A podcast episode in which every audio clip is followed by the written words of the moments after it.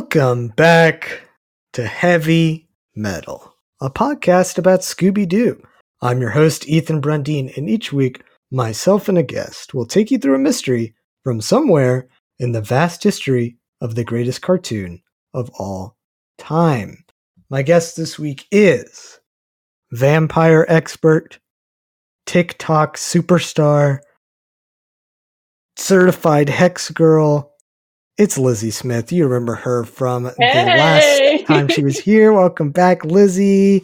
Glad you're here once again. Um, this is the first episode of Vampril for the entire month of April. We're going to be covering all vampire episodes. And to kick things off, got Lizzy back, and we're talking about what's new Scooby Doo, Season 2, Episode 5 The Vampire Strikes Back. Lizzy, welcome back. I'm glad you're here. Thanks so much for having me, and I'm so honored to be the one of the first people for Vampril. Was it? Vampril, yes. Yeah. I, love that.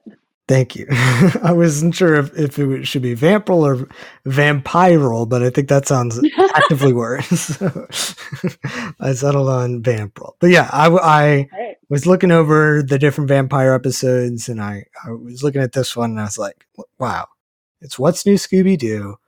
It's vampires. I know Lizzy loves vampires because of the last time she was here. And I know she loves the Hex Girls. I mean, who doesn't? So I got to Who get her back. We love them. We love them. Um, it is funny though that the last time you were here, we discussed another vampire episode. Um, yeah, it actually occurred to me as I was watching that it seems like the vampires in the Scooby Doo cinematic universe they kind of have it out for people in the arts. yeah, they hate them. They hate them. They am. Um, which I think is adverse to your typical, uh, you know, concept of of vampires as being very, you know, romantic and um and gothic in nature. Um, Right. Yeah. you'd think they'd You'd be all think they'd about art. All that, you know, the, the old art and the old music, you know? Mm-hmm, mm-hmm. Um, Lizzy, the uh, last time we, we were on, we you know we, t- we discussed Scooby Doo Mystery Incorporated, Mhm. um, which you had very limited experience with. Um, Yeah. but this time we're talking What's New Scooby Doo, and I know you had to have watched What's New Scooby Doo when you were. a kid. Oh, this was like my era of Scooby Doo. I could, I have that intro song. I know it by Mhm. heart. Of course, yeah, yeah. So this so this was one of your go tos as a kid. Oh yeah, for sure. Um, great. Did you remember this episode at all? Um, like, in, like passively or anything like that, or was this a thrilling new adventure for you? I think I honestly like. I just remember the Hex Girls. hmm So rewatching it was a joy because still that comedy holds up. Um, Mhm. But also there were, you know, it was kind of a, it was almost like watching it again for the first time because I Yeah. remember so little from the first time I watched it. Besides, oh my gosh, the Hex Girls are so cool. They're so cool. They're just the They're coolest. so people. cool. Um, I mean, the Hex Girls have have a life outside of Scooby Doo in terms of people like recognizing them and wanting to be a Hex Girl and all of these things. Mhm. Um, obviously, they first appear in um, Scooby Doo and the Witch's Ghost, uh, the direct to DVD film. Um, my pick for the best Scooby Doo movie of the animated films. Um, and then they show up once again in Scooby Doo Legend of the Vampire, another um, direct to DVD movie, and that is right around this time. So now they're back, and they're back in the TV show, um, and they're just. I'm really glad that they decided to make them a recurring character because they're just so cool, and everyone Mhm. loves these ladies. They're they're the coolest. I love that they are such, you know, they're like the epitome of early 2000s style and cool Mhm. girl, like the cool girl era. Oh yeah, oh yeah. Um, that like raspy vocal fry that they have, you Mhm. know, um, the the like bright dark aesthetic. Does that make sense? You know what I mean? Yeah, Like, yeah. like neon gothic almost. exactly.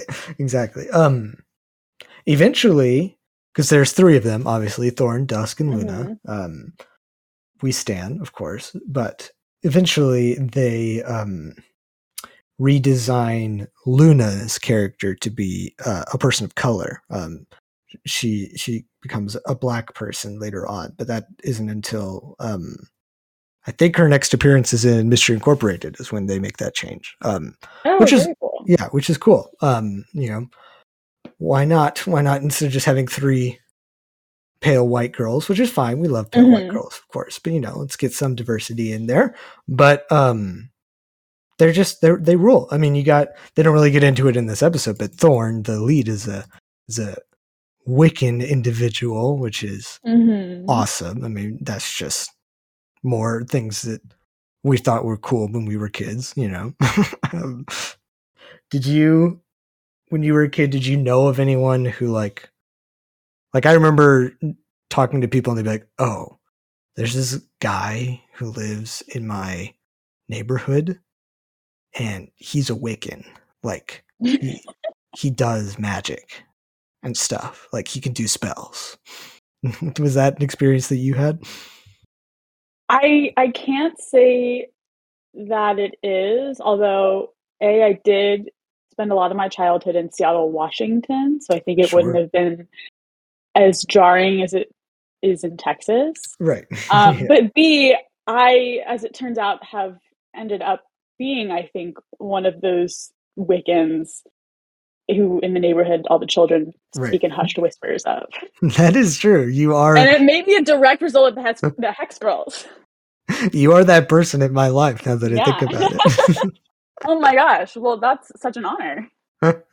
um wow, Seattle, Washington. I mean, that is prime vampire real estate right there.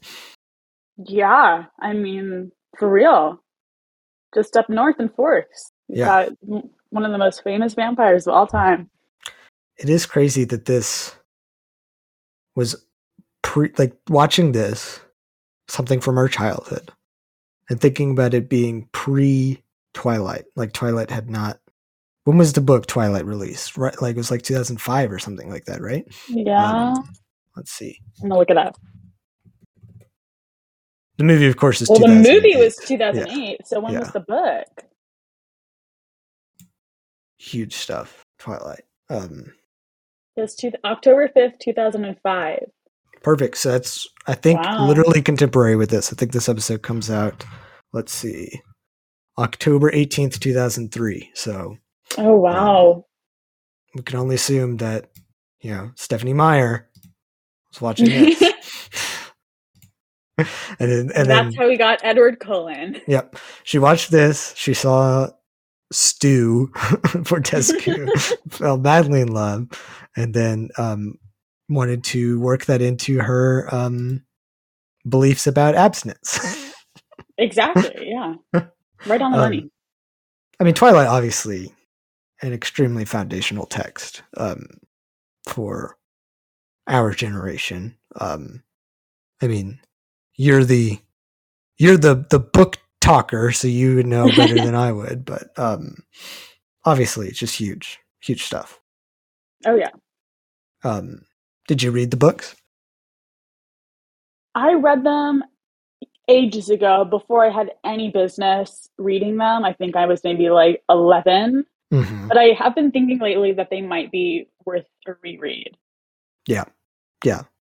Um, I do think it'd be very fascinating to read those, like, with a mostly developed prefrontal cortex. you know what I mean? like, Yeah. so- some level of um, like emotional maturity um, to go back and, and read those and, and understand, especially knowing like what we know now about Stephenie Meyer and uh, I always want to Mhm. say Suzanne Collins, but that's obviously the other Close one. yeah, um, I don't want to to get them confused. Um, Twilight, a very important part of my youth, uh, because um, you know about Twilentine's Day, of course. Um, when I was in high school, me and my friends each uh, my male friends this was an ex- important rule it had to be all all boys uh, every um, valentine's day we would get together for five years in a row and watch each of the like watch a new twilight movie every year um, and at the time i was you know i was very much these movies are awful they you know they're they're ridiculous, how embarrassing, all the performances are bad. Um, but as I have matured and um and just am no longer you know like a 15 year old boy who's been influenced by what the internet says about these things i've come to really appreciate twilight. And i think that it is um especially that first movie it's really just very fun um like pulpy, uh, you know, just just very big dramatic movies that have a really mm. important place in culture, especially for um, you know young people. And um, I think that those, I think that the two leads are actually giving very good performances. um, mm-hmm. the, uh, you know, Taylor Lautner, not so much. He's not a very good actor, but um, the other two, you know, Kristen and Rob, they're they're actually doing some interesting things with the material that they're they've been given. Um, yeah, I have read that first and, book, and I don't think it's very good. I'll be honest with you, but I do think that the movies elevate it a little bit and become their own thing.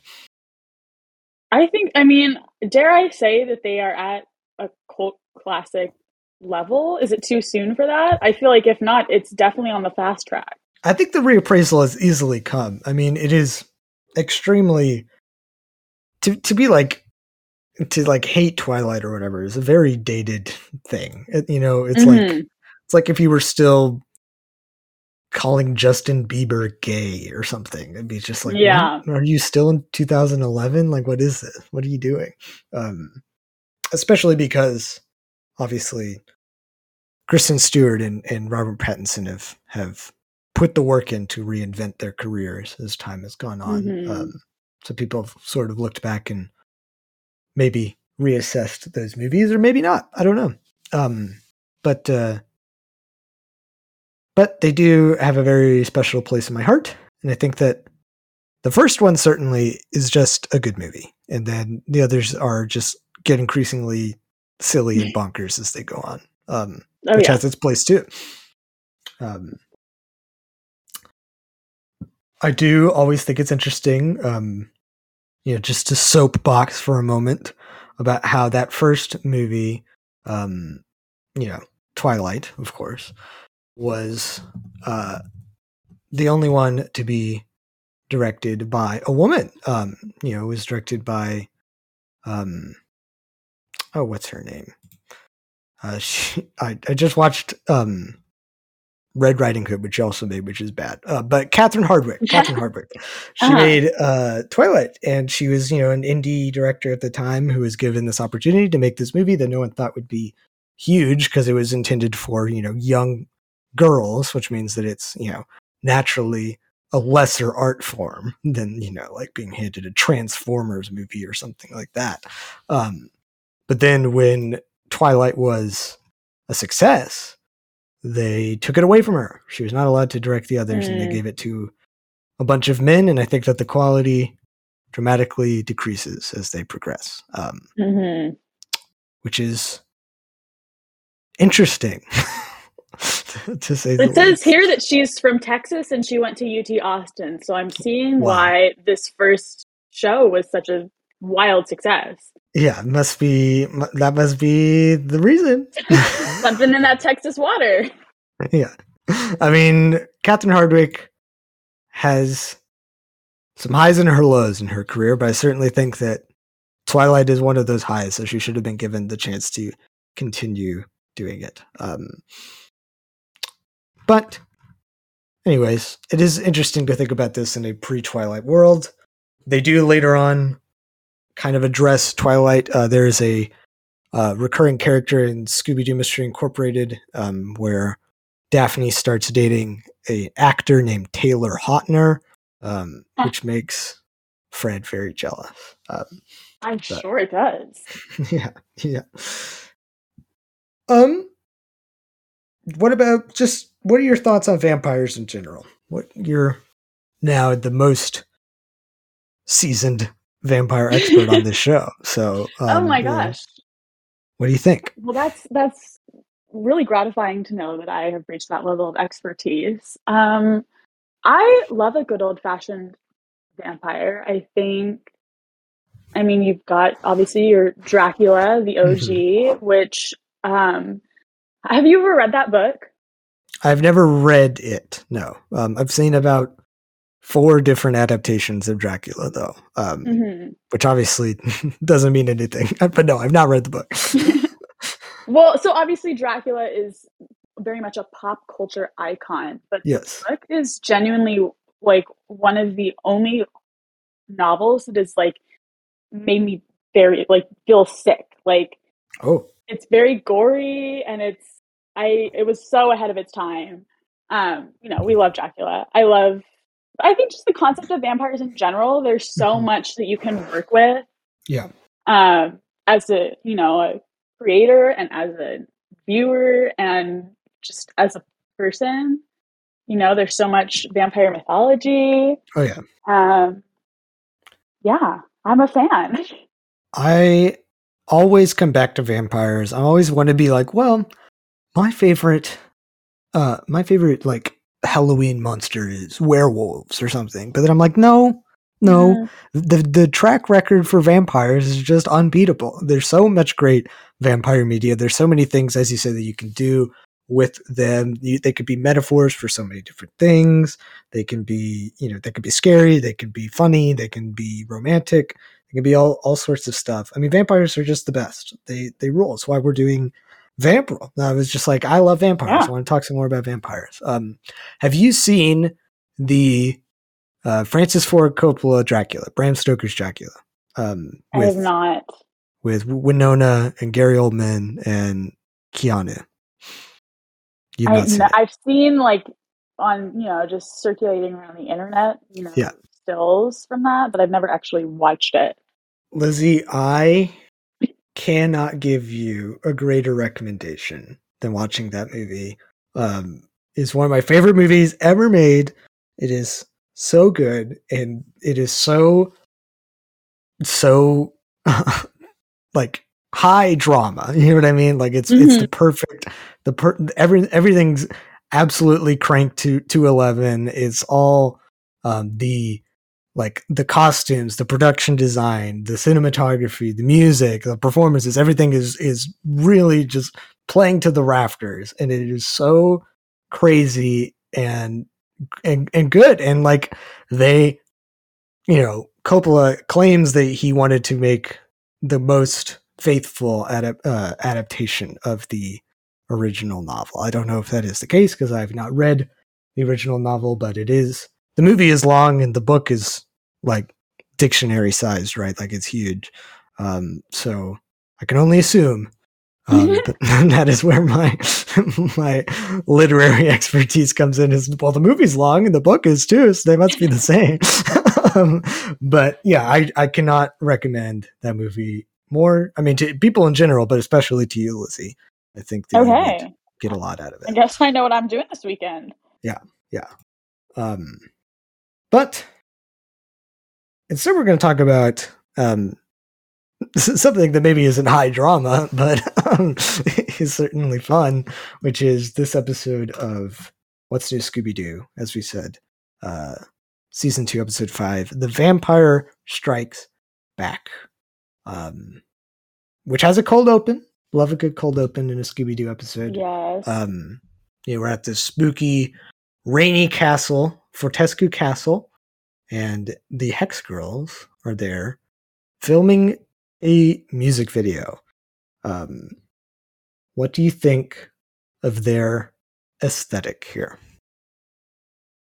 I um I just love it so much. I think it is so 2000s at the same time that it is timeless, sort of like mm-hmm. Ella Enchanted.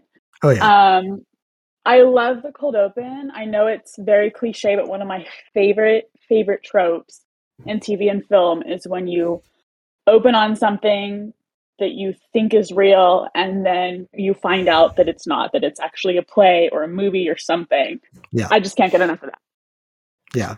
The opening on the on Thorn in her um you know the the lead singer in her wedding garb because the music video is for their song Wanna Wed But I Fled, uh, which is a real banger. Really um just a very fun, peppy 2000s tune. Um, and they're all, all three of them are in wedding gowns in this big spooky castle in Transylvania. Real, like, my chemical romance vibes, you know, just, just perfect. um, 2003 cool you know you know tune into vh1 or whatever to watch mm. this um, and it, they're they're singing their song when it gets interrupted by uh, a vampire um, who attacks Dusk before we crash cut to the iconic What's New Scooby Doo theme song, which is, we love, obviously. Um, it has stood the test of time, I think, in terms yes. of like ultimate bangers. Yeah. It's up yeah. there. And something that I always find fun um, for the songs that have like some of the theme songs are just instrumentation or whatever, but I love that you can immediately tell the era in which each of the, the shows are created based on the theme song. Like that original song is this very like bubblegum pop, poppy, like, you know, groovy late 60s tune, whereas this is so um yeah, I mean it's simple plan, so it's so like like pop punk, you know. Is it like, really? Yeah, yeah. It's oh so my fun. gosh. I never I never realized that it was simple plan, but this is that makes a lot of sense. Mm-hmm. mm-hmm. yeah. And just, just that's, great that's stuff. why it's so good. Yeah. It's like how um Phineas and Ferb's theme song is sung by Bowling for Soup. It's just like, wow. this oh is, my gosh. these are the icons in the early 2000s. We love it. um, yeah, just what a banger, of course. And then we cut back to just really atmospheric table setting of the gang driving through a Transylvanian village. Um, which I just love that in any any like vampire media that is set in modern day, but they go to Transylvania and it's still like, you know, like basically peasants with pitchforks walking around in the, oh, you know, like nothing has changed at all. Is just such a funny trope to me. I love it. And anytime in anything, it just makes me laugh. Um, do you think if you lived in Transylvania, Lizzy, mm-hmm. um, at any point, because it's a it's a land without time, of course. Um, yeah what what would you what kind of person would you be? I frankly would be insufferable. I I feel like it's sort of akin to living in Salem, Massachusetts, uh-huh. except all year round. Yeah. yeah. So I think that I would open up a nice witchy shop and I would mm-hmm. really like turn it up to an 11 and just go all out with the spooky stuff. Lizzy, I think that you should move to Salem, Massachusetts. I think that would be I, so good for you. so do now that I'm thinking about it. Open a little bookstore, you know, yeah, with magic stuff in the back. Oh, that'd be really good. And people would be like, she's really into this. Yeah. um, yeah, that what a dream. um, yeah, Transylvania. Um, they're talking. They've been invited to go to the uh, the music videos, so we do establish that in this reality they are already friends with the Hex Girls. Um, Daphne wants nothing more than to be an extra in the music video, which, like, I mean, you and me both, of course. Um, and but Shaggy's not having it. He does not want to be in Transylvania. Um, he wants to turn around and go to Bavaria to go to a sausage festival, of course, um, which I think like that, those two things are really indicative of like the two kinds of people that go to this you know the the Carpathia, you know, like like Yeah. on vacations. Like what which type of person are you? What is your what's your vibe? are you coming for the the beer and the sausage, or are you coming for like the the historical tours of where Vlad the Impaler killed a bunch of people? um, what what are you here for?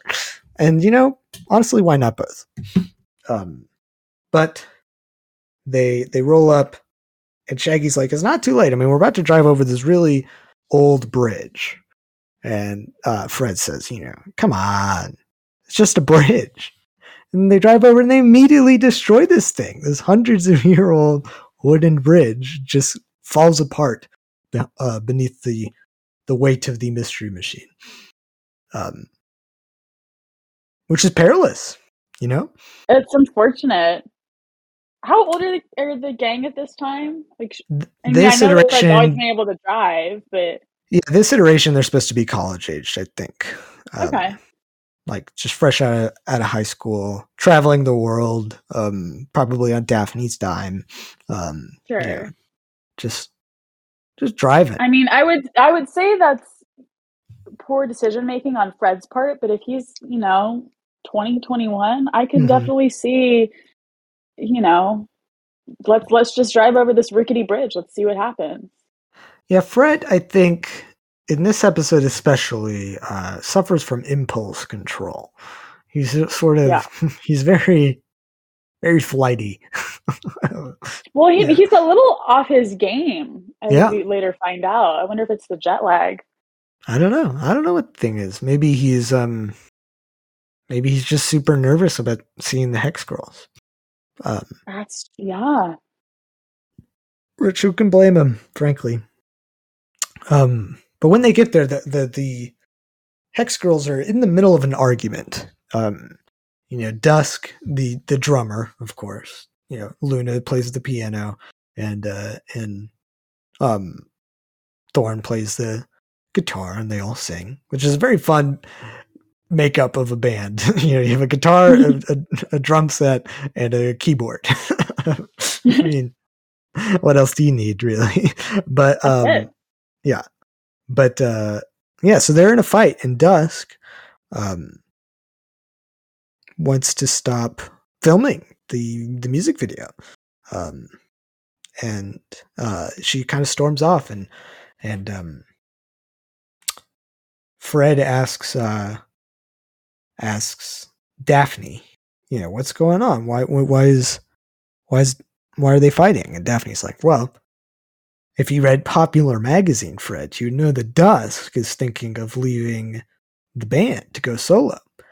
And then she holds up Popular Magazine, which has an animation mistake where whoever was writing the episode drew Thorn as the one leaving the band, as opposed to Dusk, um, which Oh. is very silly. I mean, I understand that Thorn is, you know, the the front person. She's the she's the face of the band in some ways, but still, like, read your script, buddy. Whoever was in charge of drawing that, uh, what a what a blunder. Um, I even had to go. I had to like rewind to make sure that I didn't misunderstand. But nope, they just made a mistake, which happens. Um, It was 2003. yeah, easily, easily. Um, I, uh, this past the the last semester that I was at Texas Tech, um, I worked once a week at the radio station, and there's this girl who had a show after me. Um, she was in a bunch of my classes. Um, she was the kind of person who would like answer every question that's asked by a professor um, which is fine you know Mm. we we love someone who's dedicated to their academia of course um, Sure. she's the kind of person who would like find a way to bring up an anecdote about herself in every answer of a question right like she was always Mm. talking about how she was like oh the last time that i was in the um last time i was in a play at the at the theater or when i did the solo in the in the music department or whatever um that would be her kind of thing so just to paint a picture of the person that we're talking about um she was very short and blonde um and she was hanging around the, the radio station before our show. It was, it was around Halloween time. And she talked about her, how she'd come to class yesterday in costume. Um, she just bought a Hex Girls costume. And I asked, you know, oh, obviously, I love Scooby Doo. I love the Hex Girls, right? Like I have now, I can I have an in to maybe get to know this person a little more. Maybe I've thought that she was annoying previously, but I can I can have spark a conversation. You know, maybe you know learn from this and and move past my prejudices where I was just from afar assuming that she was an obnoxious person, which is not fair. Um, you know, so I was like, well, now let, let me let me try to to engage. I was like, so which which hex girl did you go as? And she looked at me. You know, she's she's like five foot tall and blonde, and she's like, which one do you think? Obviously. And I was like, okay. you went as you went as dusk. And she's like, Yeah, yeah, I went as dusk. Obviously. And then she went back to the person she was telling the story to who was clearly not interested. And I was just like, wow, okay, maybe maybe I was I was right. You're a little a little self absorbed here. um, but you know, maybe maybe it was an off day. Maybe I was being unfair. But um, I just wanted to have a conversation, and clearly, I should not have asked such a stupid question as which hex girl did you go as for Halloween? I um, mean, I don't think it was that unfair. She could have had a rockin' wig and exactly Thorn or Luna. Exactly. I thought it would be a fun conversation starter, but clearly I was, I was no. wrong. I was like, maybe I could invite her on my podcast. If she loves Hex Girls, I could ask her about Scooby Doo. Nope, that's not happening now. That would be a terrible, terrible interview. You know, like, did you watch Scooby Doo growing up? Yeah, obviously. um, so yeah, that's what I think of whenever I see Dusk now is that interaction. Um, anyway. I can see how that would stand out in your mind. yeah. So, um, so this is when things, the structure of this episode is very bizarre and, uh, takes an interesting turn here where we, um, you know, we learn that there's a vampire here, obviously, who's been terrorizing the the shoot of this music video. Um, and Fred decides that he uh, is going to set up the trap first, um, which Velma points out is not the way that we do things. Um, please, Fred, we have a very specific, you know, uh, roadmap that we follow every single episode. You're going to mess this up. He's like, yeah, come on, we'll do the, we'll do the trap first. Um, so they set up this trap. Uh, it's it's elaborate, of course. They need live bait. Shaggy and Scooby, as they always do, don't want to be the live bait. Um, but Fred's like, why would we have you be the live bait? We want the Hex Girl. Um, which is again, it's like, Fred, are you feeling okay? Are you sure the year you have all your faculties in the right, you know, working right? Um, but no, he wants Velma to dress up as a Hex Girl, which she does, which is always fun whenever we get Velma out of her comfort zone. Um, we really like to see that. Um, see her kind of stretch stretch those muscles. Um, mm-hmm. But uh, so she dresses up as a hex girl. She sings a couple bars of the "Wed But I Flood" song, and then it works. Vampire Just shows like up. That. Yeah, Velma moves out of the way. He gets knocked over in the trap, and we did it. We're about five minutes into the episode, and we've got the bad guy. Um, Daphne uses instant makeup remover to remove his getup. And uh, we see it's some guy that we obviously don't know because we have been introduced to no other characters yet at this point, um, which is funny to because to, to start with the end is funny. And then um, we meet another character who owns the castle, and his name is Owen DeCastle. what he introduces himself as. And I was like, wow, okay. um, he's clearly designed after Vincent Price, um, which is always fun whenever they tip their hat to him. obviously a horror icon of the old days. Uh, and he says that this is Steve Fortescue, uh, who is the ancestor of the original Baron Fortescue, who owned the castle back in the day. Um, and we're like, okay, great. Thank you, sir. Um, we did it. and, Mystery solved. Yeah, great. Uh, can we move on? And then um, it's revealed that we can't take him away. You know, the police can't come because obviously the mystery machine knocked out the drawbridge, which means there's only one place to take Steve Fortescue, which is the dungeon. Dungeon. Love a good dungeon. Lizzy, do you have a dungeon in your house? I don't yet, but I do have plans in the future to either acquire a house with a dungeon built in or install one of my own. Yeah, I think that would be good. Um, you could, you know, oh man, this just reminded me of another. When I was a kid, um, our family was invited to go to this guy's house. Um, he went to for dinner at this guy's house. He was a member of our church. Um, and he and his wife are very, very wealthy. um, so we go to his house. It's in the Dominion in San Antonio, which is like the richest sub uh, sub like suburb of San Antonio. Live. It's where all the Spurs live. It's where um, what's his name? George Strait lived there. I don't know mm-hmm. if he mm-hmm. still does. Um, he was the, this guy. One of this guy's next door neighbors was George Strait. So we go to this guy's house, and it's a five story house, Lizzy. Wow. Um, it's uh, yeah. So he shows us, taking us on a tour of his house. He's got you know all these cool paintings and stuff on the walls, and we're sitting around the living room, and I'm like eleven, and he says, "Ethan, come here." So I get up and I, hey, how's it going? You haven't talked to me much because I'm an 11 year old in your big fancy house. He's like, uh, mm-hmm.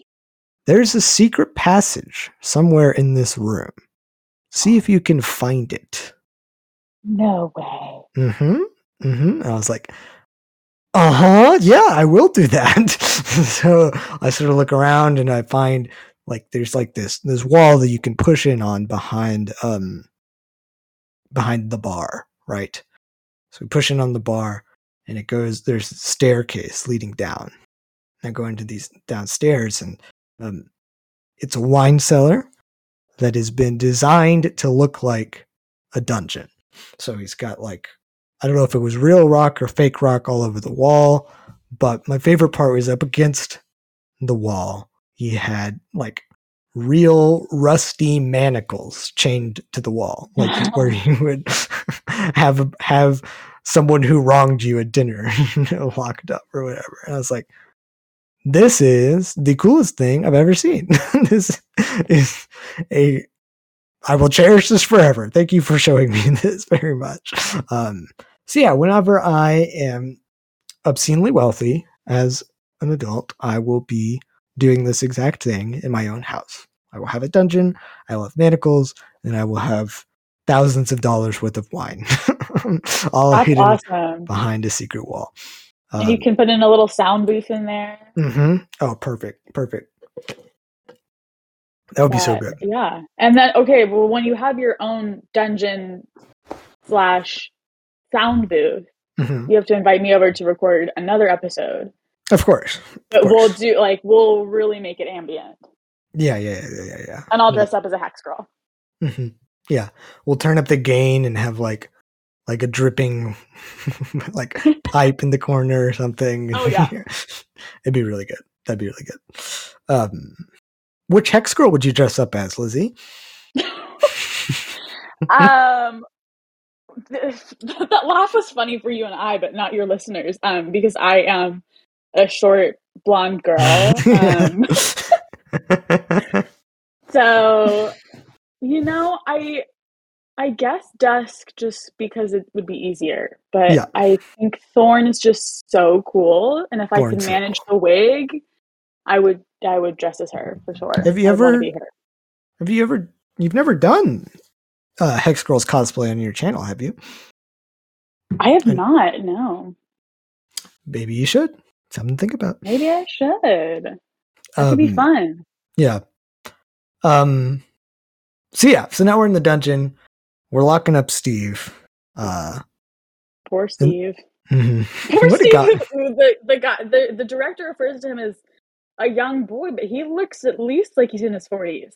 He looks very old. He's got a, a really gnarly widow's peak going on. he, he looks older than the director, and the director's like, "Now you listen here, boy." yeah.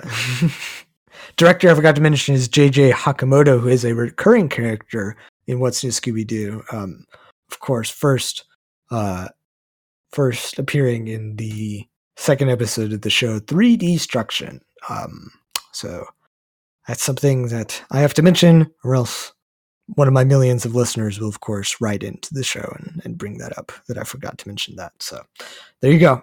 Uh, JJ Hakamoto. He's barely in this episode, but I guess it was fun for them to be like, well, we already had a director character. Let's just bring him back. Um, so, so yeah, Steve's in the dungeon. He's like, hey, hey, hey, hey, hey, hey, you think you got me, but there's a real vampire out there and he will get you. Um, but then De- Owen DeCastle um, tugs on a noose that's hanging from the ceiling for some reason and interview- introducing another potential suspect who is Wretchfield, um, which is a wild introduction to this character. Uh, um, uh, he is an Igor esque figure, which is strange because, you know, there is no Igor in uh, Dracula. That is obviously a Frankenstein um, creation for that film. Um, but uh, yeah, so he's just this little hunchback guy who comes down. He's like, and he's a little creep. Uh, he's walking a bed bug around on a leash. It's really weird. Uh, um, but I do appreciate that they give him a motive other than just like he's a weird looking guy. um, you know, his his motive is that he hates pop music, which is fine. You know, that's that's as strong of a motive as you can hope for from a Scooby Doo episode.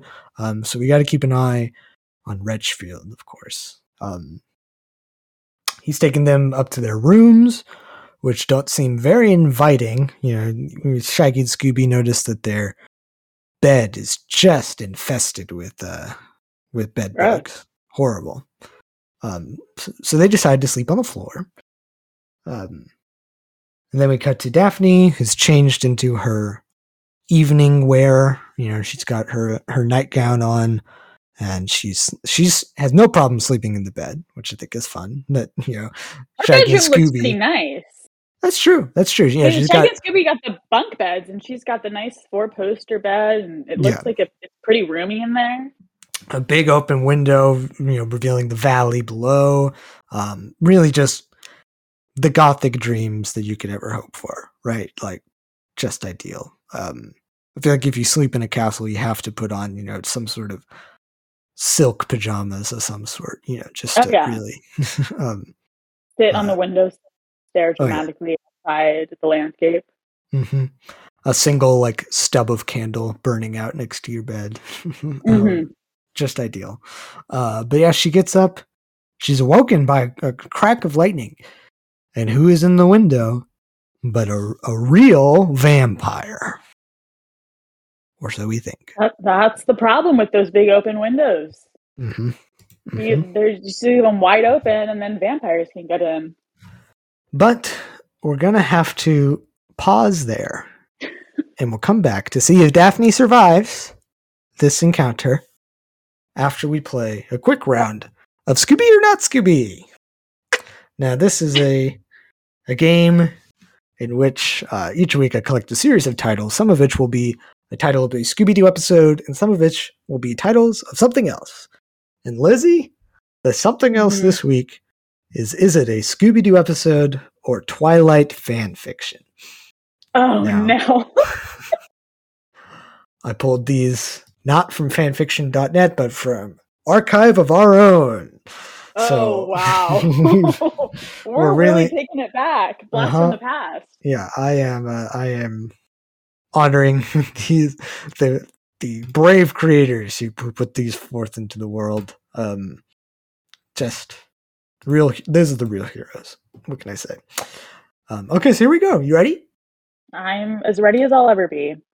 Who's afraid of the big bad werewolf? Scooby. This is Scooby Doo. Uh, there are, of course, uh, werewolves in Twilight, but this is a Scooby Doo. Um, this is from Scooby Doo. Where are you? On a camping trip, the gang encounter glowing red eyes staring at them, accompanied by an eerie wolf howl, following the tracks to an abandoned mill that get caught up in a smuggling plan and a werewolf. Um, very fun classic episode. How about The Nightmare Before Christmas? I think that's that's got to be Twilight. you are correct. You're correct. Scooby Doo did not just blatantly rip off um, one of the most popular Well, this movies of the pre- 90s. Pre Nightmare Before Christmas, right? No, no, that movie came out uh, before Twilight easily. Um, so, yeah, this is by Lyrical Chris on Archive of Our Own. When Edward's son died, he took Edward's heart and soul with him. Even a decade of mourning doesn't seem good enough, but then Edward met college junior Bella, who thrived despite her own tragedy. Can Edward's cold, dead heart beat again? I assume this all takes place on Christmas. And she teaches him the power of love. Uh huh. I, this seems a little bit more like a Grinch story to me, but It does, yeah. what do I know? How about the spooky case of the Grand Prix race? Hmm, that one's pretty hard, but I, I guess maybe Scooby Doo. This is a Scooby Doo. You're right. This is It's uh, not a fanfic. Wow, no, this that is the. Scooby Doo show. The gang go to watch a Grand Prix race. Imagine that. Only to run afoul of a phantom race car driver that makes the other drivers in their cars disappear. Um, Ooh. how about chocolate and leather whips? I hope to God that's not Scooby Doo. A fa- fanfic. I'm gonna pray. You are correct. This is a fan fiction. This is by Crazy K85. Um, Edward Cullen is a 21 year old who has the world at his fingertips. He has great education, money, and plenty of women, the things he feels entitled to. But what happens when an innocent meeting with a beautiful but older Bella Swan at a coffee shop turns into something he never expected? Will a hot and assertive woman like Bella, who likes to take control, finally be able to teach a young, cocky Edward about life, sex, and women? Maybe taking some liberties with the Twilight uh, storyline there. Um, but, you know. I love the the the power dynamic that they're trying to establish here. hmm hmm Very good stuff. very bold. Um, okay, how about Nebuchadnezzar's dream? I, I'm gonna say Scooby. I think. This is a Twilight fan fiction here. um, No way. yeah, this is by Vanel. Um, uh, this one doesn't have a synopsis. Instead, it just has a tease. So I'm going to read this to you. Your colleagues at the hospital are getting suspicious. Alice told Carlisle a week before the world ended. You're going to have to do something about that. So, what a what a uh, tease that is. That one sounds good. Um, that one I I was looking at um has was written has about 180,000 words. Um, so Ow. uh, big commitment by Vanel there. Uh, really putting the work in on that one. Um, okay, let's see if you can get this one. The less than immaculate conception. I I'm gonna say fanfic. Yeah, this one's a fanfic. Uh, this one's by the Okay, good. Carnivorous Muffin. Um, Okay, what's it about? Bella Swan, early in her sojourn with the Mole People, chooses the wrong door. Now she's pregnant. Carlisle sleeping with the wrong Volturi, and Aro's plan is falling to pieces. The mole people. She she made a mistake. Is it a satire? Uh, don't know. Could not tell you. Okay, listen closely. Uh, Scooby's Luck of the Irish. Scooby, I think. Yeah, this one's a Scooby Doo Going out on here. um, this is from Scooby and Scrappy Doo. Uh, when Scrappy catches a leprechaun named Pat O'Wiley in his Scrappy trap, the leprechaun refuses to tell him where his pot of gold is. Um, so you got that one. This is just to really show you that fan fiction is not a lesser art form than any other form of writing, because that was someone got paid to write Sc- Scooby's Luck of the Irish. um, so you know, That just sounds like a dream job, though. If I'm Yeah. being honest. Yeah, that's true. Um, could you tell that I made this quiz at 2 a.m. last night? Well, I mean, I got one wrong, so no, you could have told me. okay, well, there's one left. Okay. So see if you can get this. The Dominatrix and Mrs. O. Oh well, I'm I'm gonna say that's fanfic. But who who is Mrs. O? This is a fan fiction. You're correct. This is by Dinia Steele. Um, Bella is graduating with her PhD in psychology and has earned her license to dominate with the hopes of being able to use them together for her career. She answers an ad for manager of a brand new BDSM club that is opening, and eventually all the Twilight characters become involved too. Rated M for adult situations.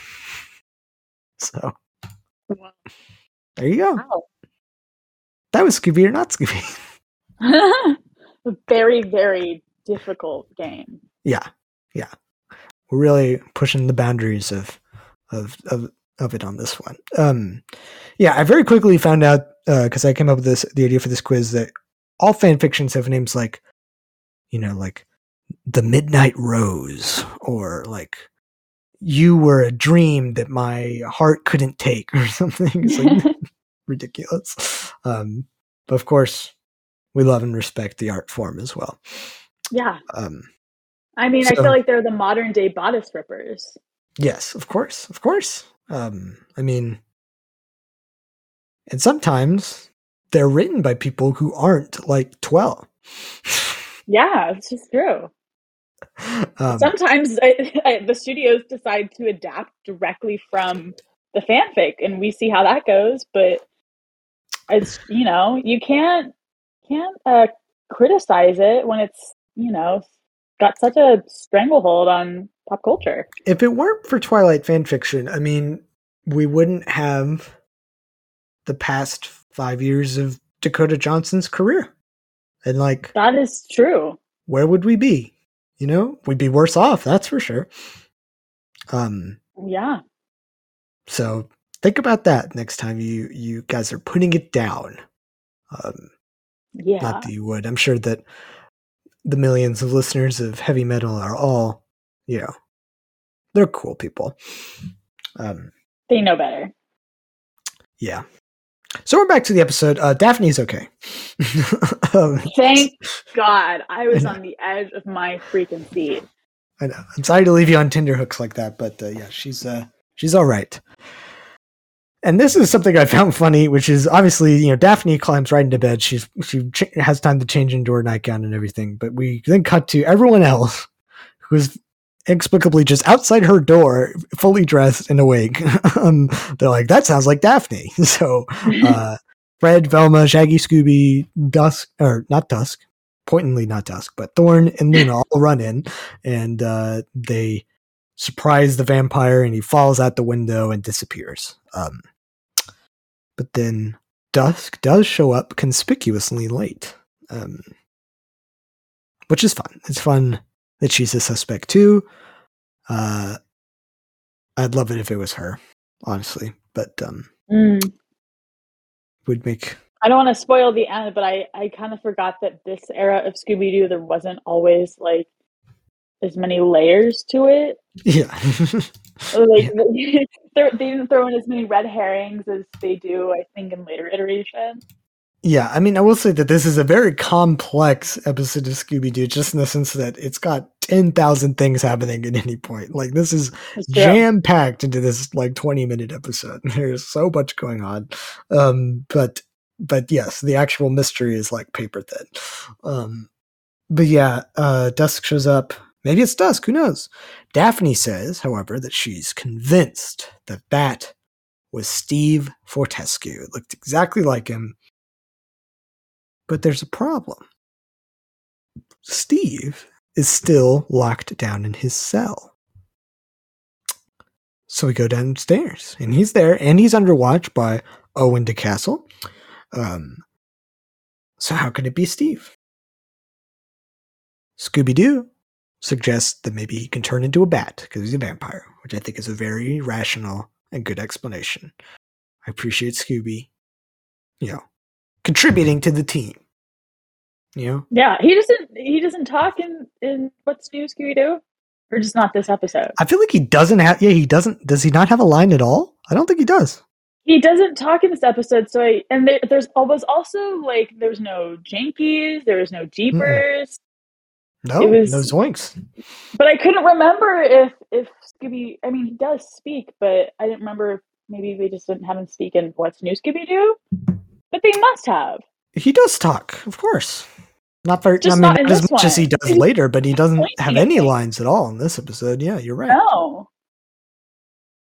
That's yeah, I just remember that because he, he points at the bat instead of saying anything. Mm-hmm. Yeah, he uh, he does a he like gestures. Um, interesting. He still That's gets the point. message across, of course. Yeah, yeah, yeah. I don't even think he ends the episode saying Scooby Doo because they end the episode with the like he usually ends with going Scooby Doo Doo, but they right. with the theme song this time, so he doesn't yeah. even get that line in. Um, interesting, interesting.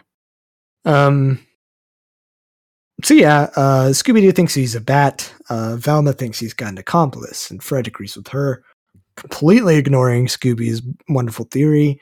Um, frankly, rude. I'll be honest. Um, so now it's finally time to split up. And uh, Shaggy and Scooby go to the kitchens and they start whipping up a bunch of garlic heavy food, um, which vampires, of course, despise. Notoriously. Yeah. Which really sucks for them, you know? Yeah. I mean, it's good stuff. Garlic. Yeah, um, and it's in so many different foods. Yeah, yeah. Did did they just not? Did they just avoid pasta whole cloth? That's sad. I mean, they can't even eat like most Italian food. Yeah, if a vampire went to you know Naples, he would be just yeah. I guess ash. they really eat blood, so it doesn't really matter. True. But yeah, they just can't yeah. stand garlic. You'd think that maybe that garlic would actually like improve the taste of blood. It would thicken it up. right? they should they should love uh they should love Italian blood more than anyone else because it's it's you know yeah. very tasty. Oh, I feel like there's a lot. We've just uncovered a really important thing to think about with vampire mythology. But mm-hmm. yeah, gar- the garlic paradox. Well, they're just anti-Italians, which means that they are, I guess, yeah, of course, racist. Not drinking the blood of anyone who's consumed garlic. Yeah, it's messed up. Wow. Messed up. That's messed up. Um, they should. I mean, I'm, I'm. I think we just have to cancel vampires. I'll be honest with you. Um, it's it's offensive. They're going to be that racist against Italians. um. so, uh, meanwhile, Fred Velma and Daphne are in the other part of the castle and they hear screams coming from a room that seems to be shared by all three uh, hex girls at once. Um, yep. so they uh, they go in there, and Thorn and Luna are like cowering in the corner, and a bat is flying over their head. And they say, Dusk disappeared in a flash of light and was replaced by this bat. Now, this is something we see happen later on. and it is never remotely attempted to be explained.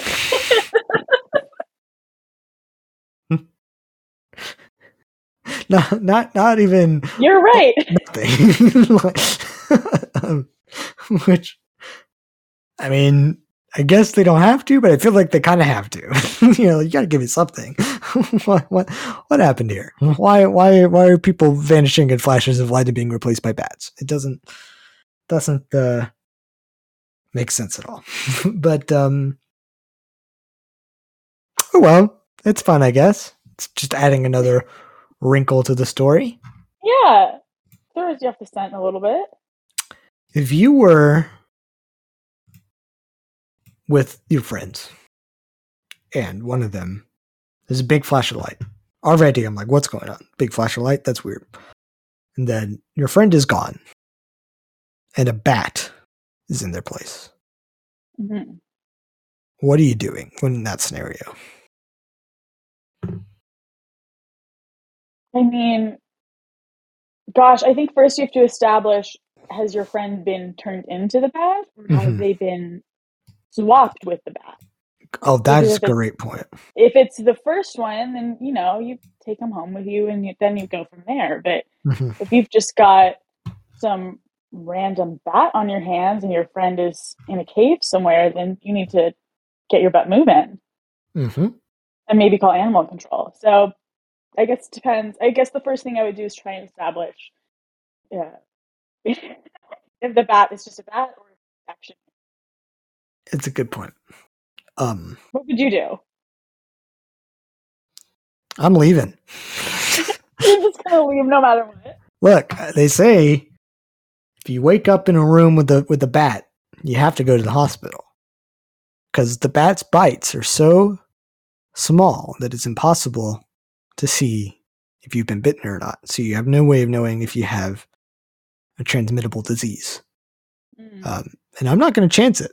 I'm not going to chance getting either rabies or vampirism. Either one. I don't want either one. That's that's fair. That is a Sorry. very sensible decision. That I'm leaving you in the dust, but no, thank you. I understand. It's okay. I forgive you. Have you ever been to see like bats get like like leave a cave or something like that, I or like the I bridge at have. Austin? Yes. Um, years and years and years ago, which is, I think, a very much a Texas specific thing that during that season you can go to the caves and at sunset they'll just leave the cave. Mhm. Um, yeah, they're they're fun little critters. They're so cool. Bats are so cool. um, They're so cool. There's there's some sort of rehabilitation center in Austin that I, I have some friends who visited and it's very cool. Yeah, I mean, they're a little unnerving to be near one, but far well, away. vampires. So. Yeah. Yeah, Yeah. exactly. Yeah, there's a reason why people have been scared of them for millennia. um, because they're kind of like fucked up.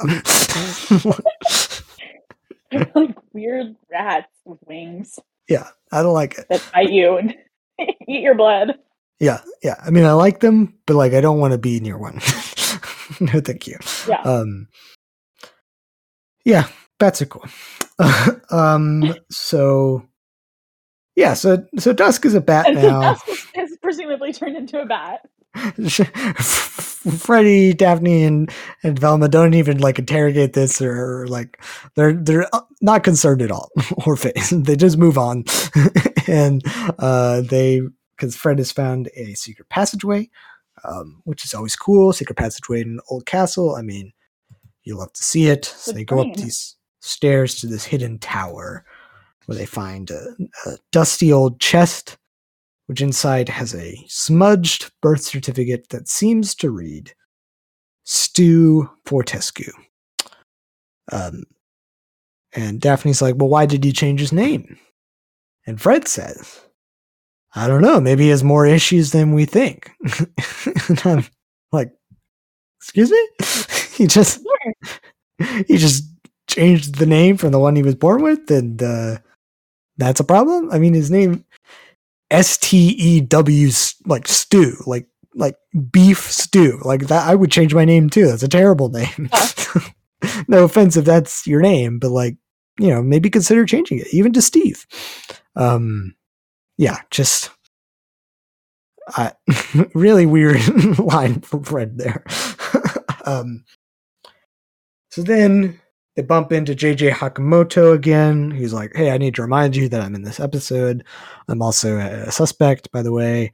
Um, I want to film the vampire. I want to be the first to film him. And uh, you know, just when you thought it was safe to go back in the castle, you'll be able to watch Forever Fangs from JJ Hakamoto. This is this whole thing. He wants to be this super successful Steven Spielberg esque director. And uh, yeah, that's his whole thing. And that's the whole interaction. And then he's gone again. Um, I don't know. Uh, I guess it's fun to have a lot of different suspects, even if there's only one possible person it could be. but, yeah. What are you going to do?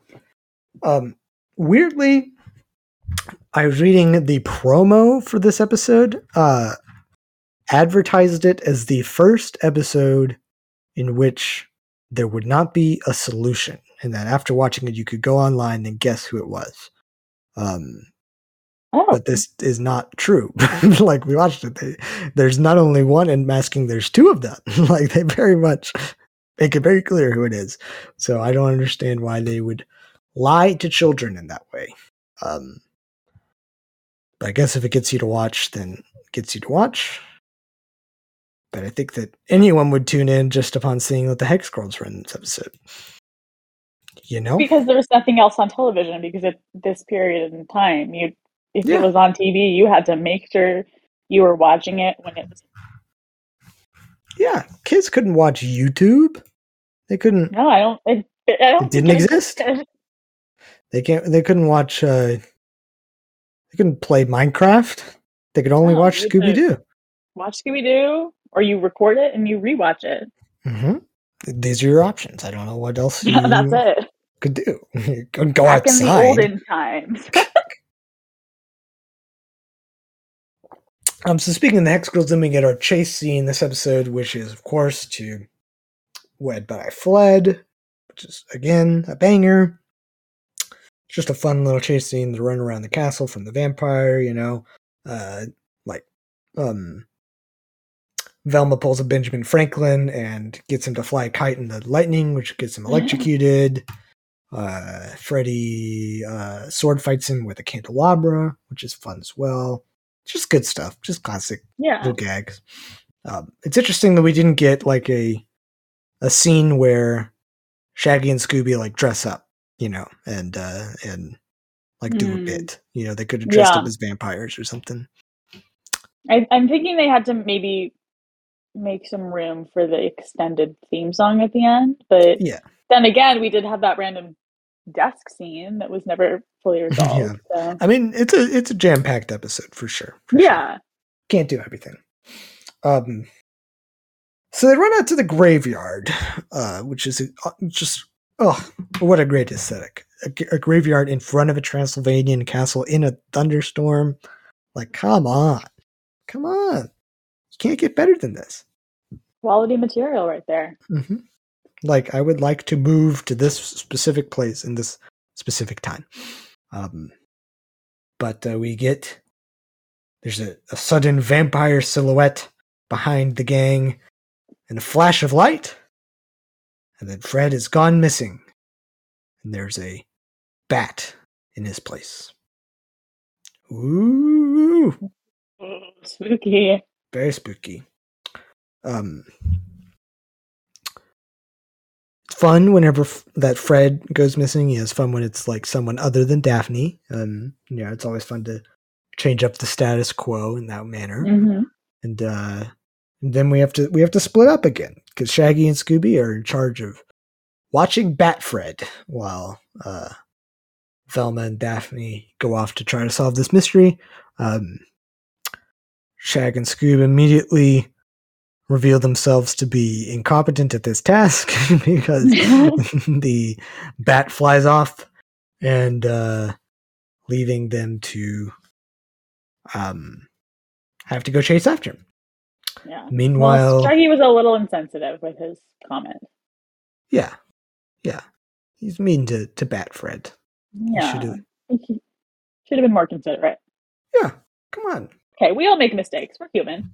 Yeah, yeah. You know, if if, if there was never any tension, then uh, how would they ever grow as friends? You know? Yeah, and I think in the end, Bat Fred they they overcome their they they, they got overcame their differences. Mm-hmm. Yeah, I wish Bat Fred stuck around. You know, become the yeah. new the new sixth Scrappy. member of the gang. Yeah, the new Scrappy is a bat that doesn't talk. That would be the dream. yeah. Um, but uh, meanwhile, you know, Velma and Daphne continue their investigation. Um, Velma finds a photo of Steve Fortescue as a little boy standing in front of a mirror, which mm-hmm. Daphne points out proves that he cannot be a vampire. As we all know, vampires' reflections do not show in the mirror. Um, meanwhile, Shaggy and Scooby are. This is my favorite part of the episode, which is when Shaggy and Scoob find their way to a, a, like an abandoned tower because they have followed Batfred here, and instead it's just filled with bats all over the mm-hmm. place, mm-hmm. and they have to to figure out which one is Freddy. So like Scooby Doo miming again doesn't use a, a, a word, but uh, points out that one of them's you know super jacked because as we all know, Fred's a, Fred is jacked, obviously, mm-hmm, big muscular boy. Yeah. um, and then one, and Shaggy's like, well, I don't know. This one kind of looks like he's forming a plan, which is a funny, funny line. It's like, how does that bat look like he's forming a plan? Come on, Shaggy, come on. Um, but then, uh, they they decide that the one who, who like kind of snuggles up next to to Scooby is Bat Fred because he's wanting to be their friend. Um, meanwhile, uh, Daphne has dressed up as a vampire bride, which is an iconic look for Daphne. She looks great. Mm. Um, really good stuff.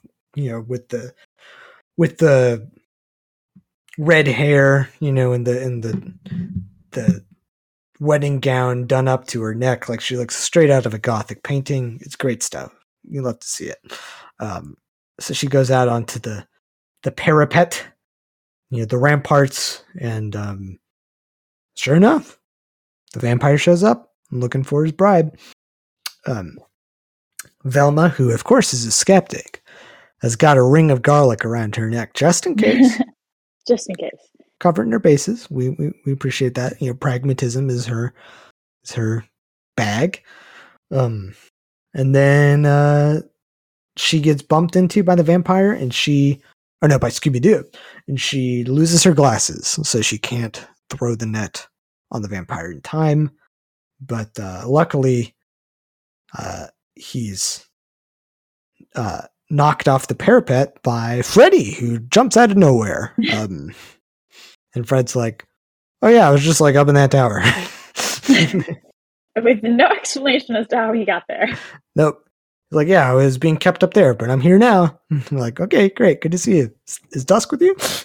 uh, but uh, yeah, so the vampire is hanging from the parapet. He climbs up and then slips on the garlic, um, which Velma's like, "Hey, maybe garlic does repel vampires." And then uh, we unmask him or unmakeup him, and it is Steve Fortescue. But what? But he's down in the dungeon, of course. Um, in fact, uh, Owen DeCastle brings him up all tied up, and he's like, "Hey, look, I got Steve right here." Um, but then Velma, genius Velma, points out that this is in fact Steve's identical twin, Stu. And that mm. the photo of him in the mirror is in fact not a mirror at all, but two identical boys standing in front of each other. She cracked the case. She's a real genius. Um,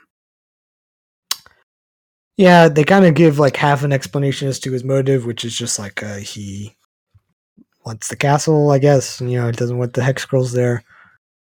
Sure. Yeah. what are you going to do? Um, doesn't want to own the castle to own the castle, that's for sure. but Shaggy shows up. He's got Fred bat on his shoulder, and he's like, "Oh, Fred's here." And then the episode ends, of course, as it should, with the Hex Girls singing the theme song for What's New Scooby Doo. Mm-hmm. What else could you ask for, really? Just good stuff. I It may love, not be consistent or have a very strong structure, but boy, is it entertaining, and boy, did they jam pack so much iconic stuff in there. so much stuff in here. So much stuff. I'd love to go to like a live concert where somebody plays the What's New Scooby Doo song. I mean, Oh my gosh. people would go crazy. Crazy. I think though we were kind of the last bit of that demographic. I think now it really depend on on who is in the room with you because there are people now who this was not their Scooby Doo and they wouldn't know the song. Yeah, kids these days would be like, "Can you do a TikTok dance? Can you can can you can we play Fortnite instead?"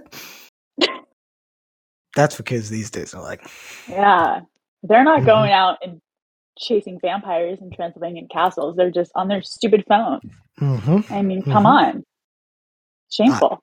It is. It really is. Um, well, we're going to get the chance to rank this on our Heavy Meddle tier list here in a second, but first, Lizzy, it's time for Jinkies or Stinkies.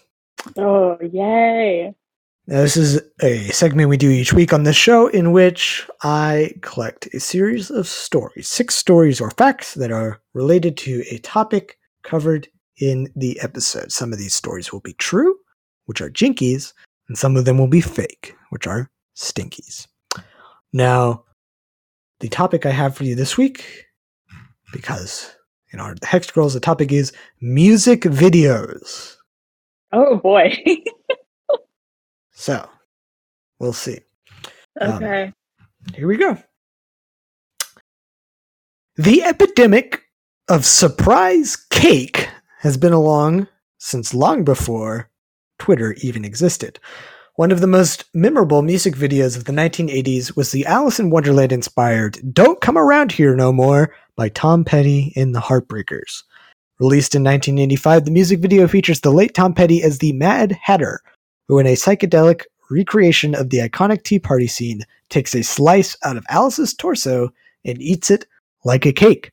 The video was censored slightly. They chose not to use strawberry jam to replicate blood and cut out a moment in which Petty lets out a strong belch, but it was too late. The damage was done. The video sparked outrage from parents and think pieces asserting that Petty was promoting cannibalism. One of those parents was Tipper Gore, who went on to found the Parents Music Resource Center, which was a scourge to the music world for decades. Is this a jinky or a stinky? I think this is a jinky. This is a jinky. You're right. Ah. You're right. I was going to be really impressed if that was a stinky and you came up with that all on your own. It'd be very complicated if I had come up with that on my own. But you know, Very some- thorough. yeah, exactly. but sometimes they they could be thorough. You never know. Okay. Music video controversies may have been more prominent in the past, but that doesn't mean they slowed down in the 2010s, especially if your name is Stefani Germanotta, aka Lady Gaga.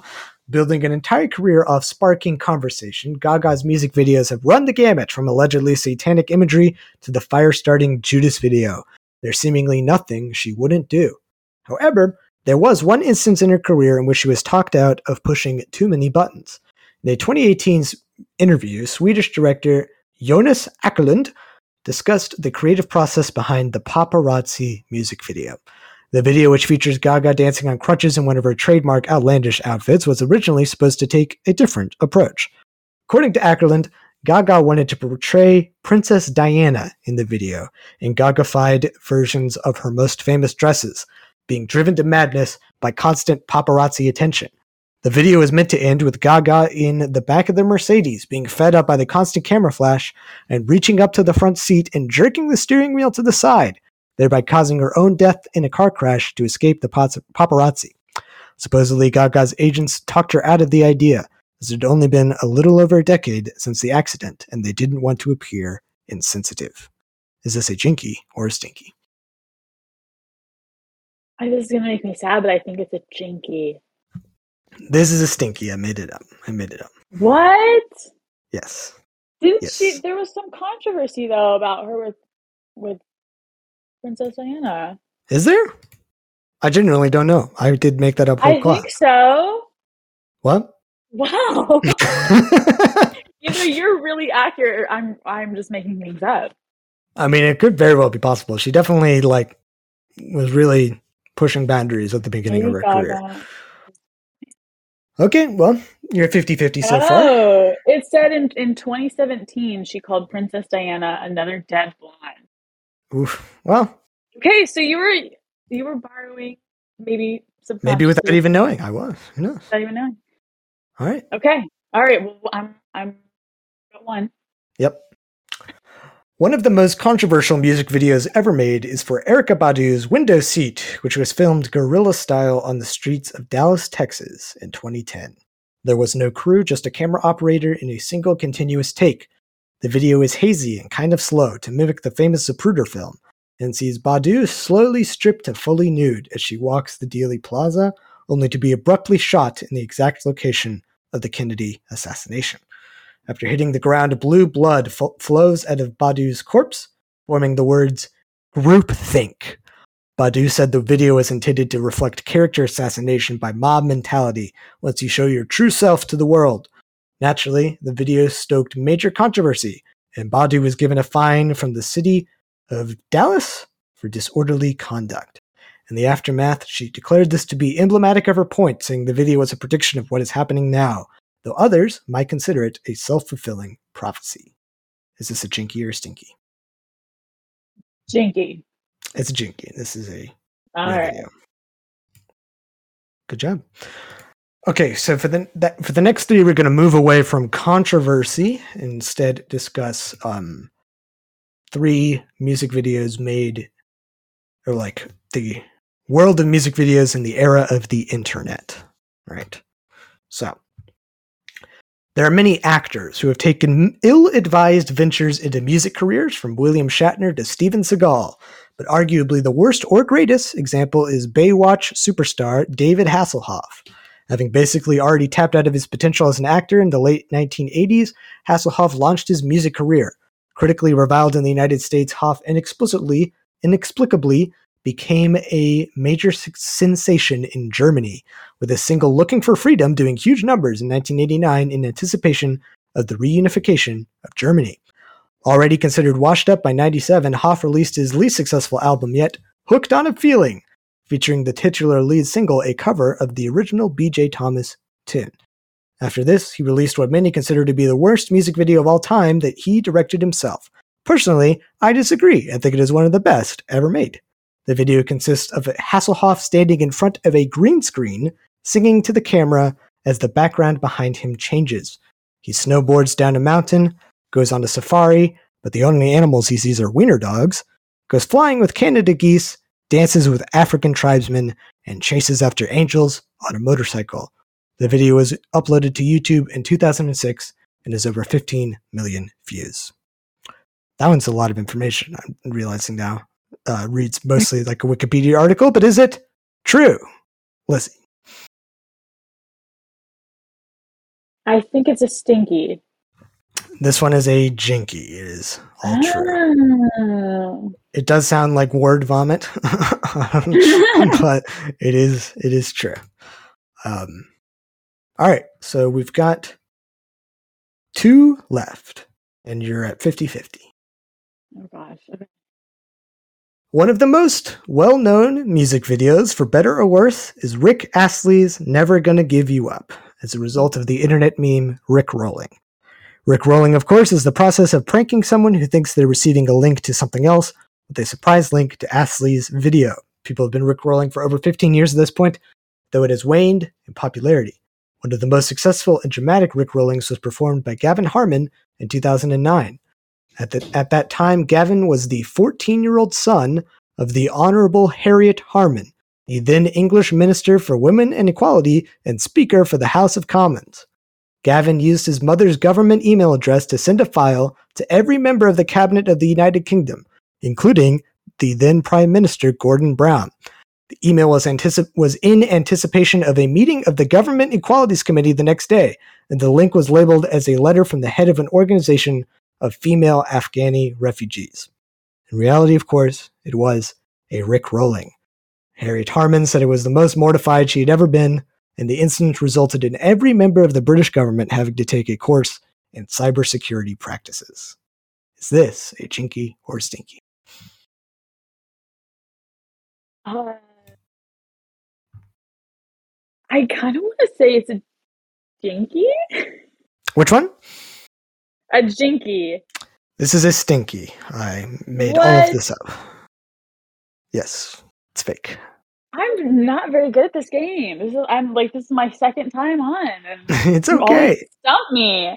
You no, no, it's a compliment to you. You're so good at, cre- at creating the stories and the details. Okay, well, maybe you can get this last one and you'll be at 50 50 for this one. Okay, I'll take it. Here we go. Jeremy Hilliard is an online content creator from Canada, best known for recreating famous music videos with his pet ferret, Hoagie. Hoagie was the star of over 60 different YouTube videos on the channel Hoagie's Stage, many of which went viral as he took on the rodent persona of famous pop stars like David Bowie, Michael Jackson, and Madonna. The most popular Hoagie Stage video racked up 6 million views in 2010 and was a recreation of Katy Perry's iconic California Girls music video, with Hoagie wearing various candy outfits, but being much more interested in eating them than committing to the choreography. 2013, however, tragedy struck when Hilliard released a statement on Twitter that Hoagie had contracted cryptococcosis, a usually fatal respiratory disease common amongst ferrets. Over $60,000 was released was raised for Hoagie in a GoFundMe, but it was too late as Hoagie passed away a week later. After the dust settled, an article from BuzzFeed News revealed that Hoagie was already dead when the GoFundMe began. And to make matters worse, the vet said he contracted cryptococcosis from exposure, likely the result of being forced to sit in an outdoor pool for hours on end to recreate the last music video he ever shot, a parody of Miley Cyrus's We Can't Stop. PETA and other outraged former fans forced Hilliard to step out of the public eye for nearly a decade, but he's back now selling NFTs of Hoagie's most iconic moments. Fuck Jeremy. Is this a jinky or stinky? I think it's a stinky, but I, I want it to be real. This is stinky. I made it up entirely. God, what an elaborate emotional journey you just took me on. yeah, it's a great story. I wish it was true. Yeah. Archie got three out of six. That is not bad. Okay. So maybe by Um, the next time I, I come on this show, I'll I'll finally win a round of this. we'll see. We'll see. Um, well, what we have to do now is we have to rank this episode on our Heavy Meddle tier list. So, as we know, there are five tiers. Starting from the bottom is the rut row tier. It's the absolute worst of the worst. The bottom of the barrel. Then up from there is the Scooby Dumb tier. That's for episodes we think are dumb. And then up from there is the just another mystery tier. That's kind of the middle of the road. You know, it's not bad, but it doesn't do anything special. Then we have the groovy tier. That's for episodes that we like a lot, but just don't do enough to make it into the best of the best, the cream of the crop, the golden scoop tier. What are we thinking for the Vampire Strikes Back? I think on the whole, it ranks at groovy. Yeah. Yeah. What do you think? I don't think it's it's bad enough or is lacking structure or coherency enough to be just another mystery, but I do think it was lacking and that Yeah. certain je ne sais quoi that would put us in that fifth tier. Yeah, for sure. I mean, we are we love to see the hex girls and everything, and we it is fun that they kind of mess with the formula a little bit, but it is that's enough to get it to groovy. But it just, it is not like a perfect episode. It obviously has problems. It has threads that they just never yeah, return to or address. Um, but it is definitely a lot of fun and has some great moments. It's in it. like it's iconic, you know. Mhm. I think in terms of like most memorable episodes, I think the Hex Girls ones definitely rank up and the highest. Yeah, we love them. Come on. Yeah. I think Um, groovy. Yeah, they're definitely. It's a definitely a groovy episode. groovy, easy. Um, I think that's a perfect place for it. So, Lizzy, thank you so much for coming back to Heavy Meddle. I appreciate it. Um, thank you for wanting to for agreeing to cover this episode and being the first person for Vampril. Uh, Vampril. got Thank you for having me, and happy. Vampril. Absolutely. Thank you so much. We got three more weeks of fun vampire episodes coming up with a bunch of flying guests. Um, so keep an eye out for those. I can guarantee you that some of those episodes will rank on the lower tiers on our tier list. So that's something fun to look forward to if that's, you know, your your bag. Um, but for now, it's all about the Vampire Strikes Back. Lizzy, Thank you so much for being here. Do you have anything that you would like to plug for the listeners? Uh, yeah, you can find me on Instagram and TikTok at Literature with Lizzie. Uh, I haven't posted anything recently, but I do. That is where I live on the internet mostly, hmm Absolutely. and of course on Heavy Meddle. Yes. Yeah. Listen to your previous episode, The Secret Serum, um, another vampire episode. Um, we may be out of vampire episodes by the next time you come on, so we'll have to find something else for you. Um, Okay. I, I right. can do witches. I can do zombies. I can do Yeah. whatever. There's plenty of witches, let me tell you. Um, oh yeah.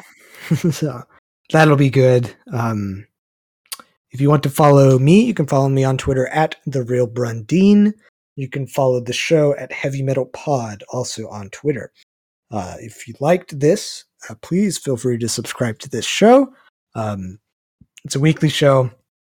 I'm really, I was kind of waning a little bit, but I'm I'm back in it. I'm I'm really having fun making it again, and uh, we got a lot of really fun things coming up. Um, and like it's, it's Vampril. Come on, everyone loves Vampril. You didn't know Uh, you love Vampril, but now you do. Word of mouth is a great way to grow niche podcasts like this one. Um, and one more thank you to Lizzy Smith for joining me this week, and to all of you for listening, and to all you meddling kids out there. Remember to stay groovy. I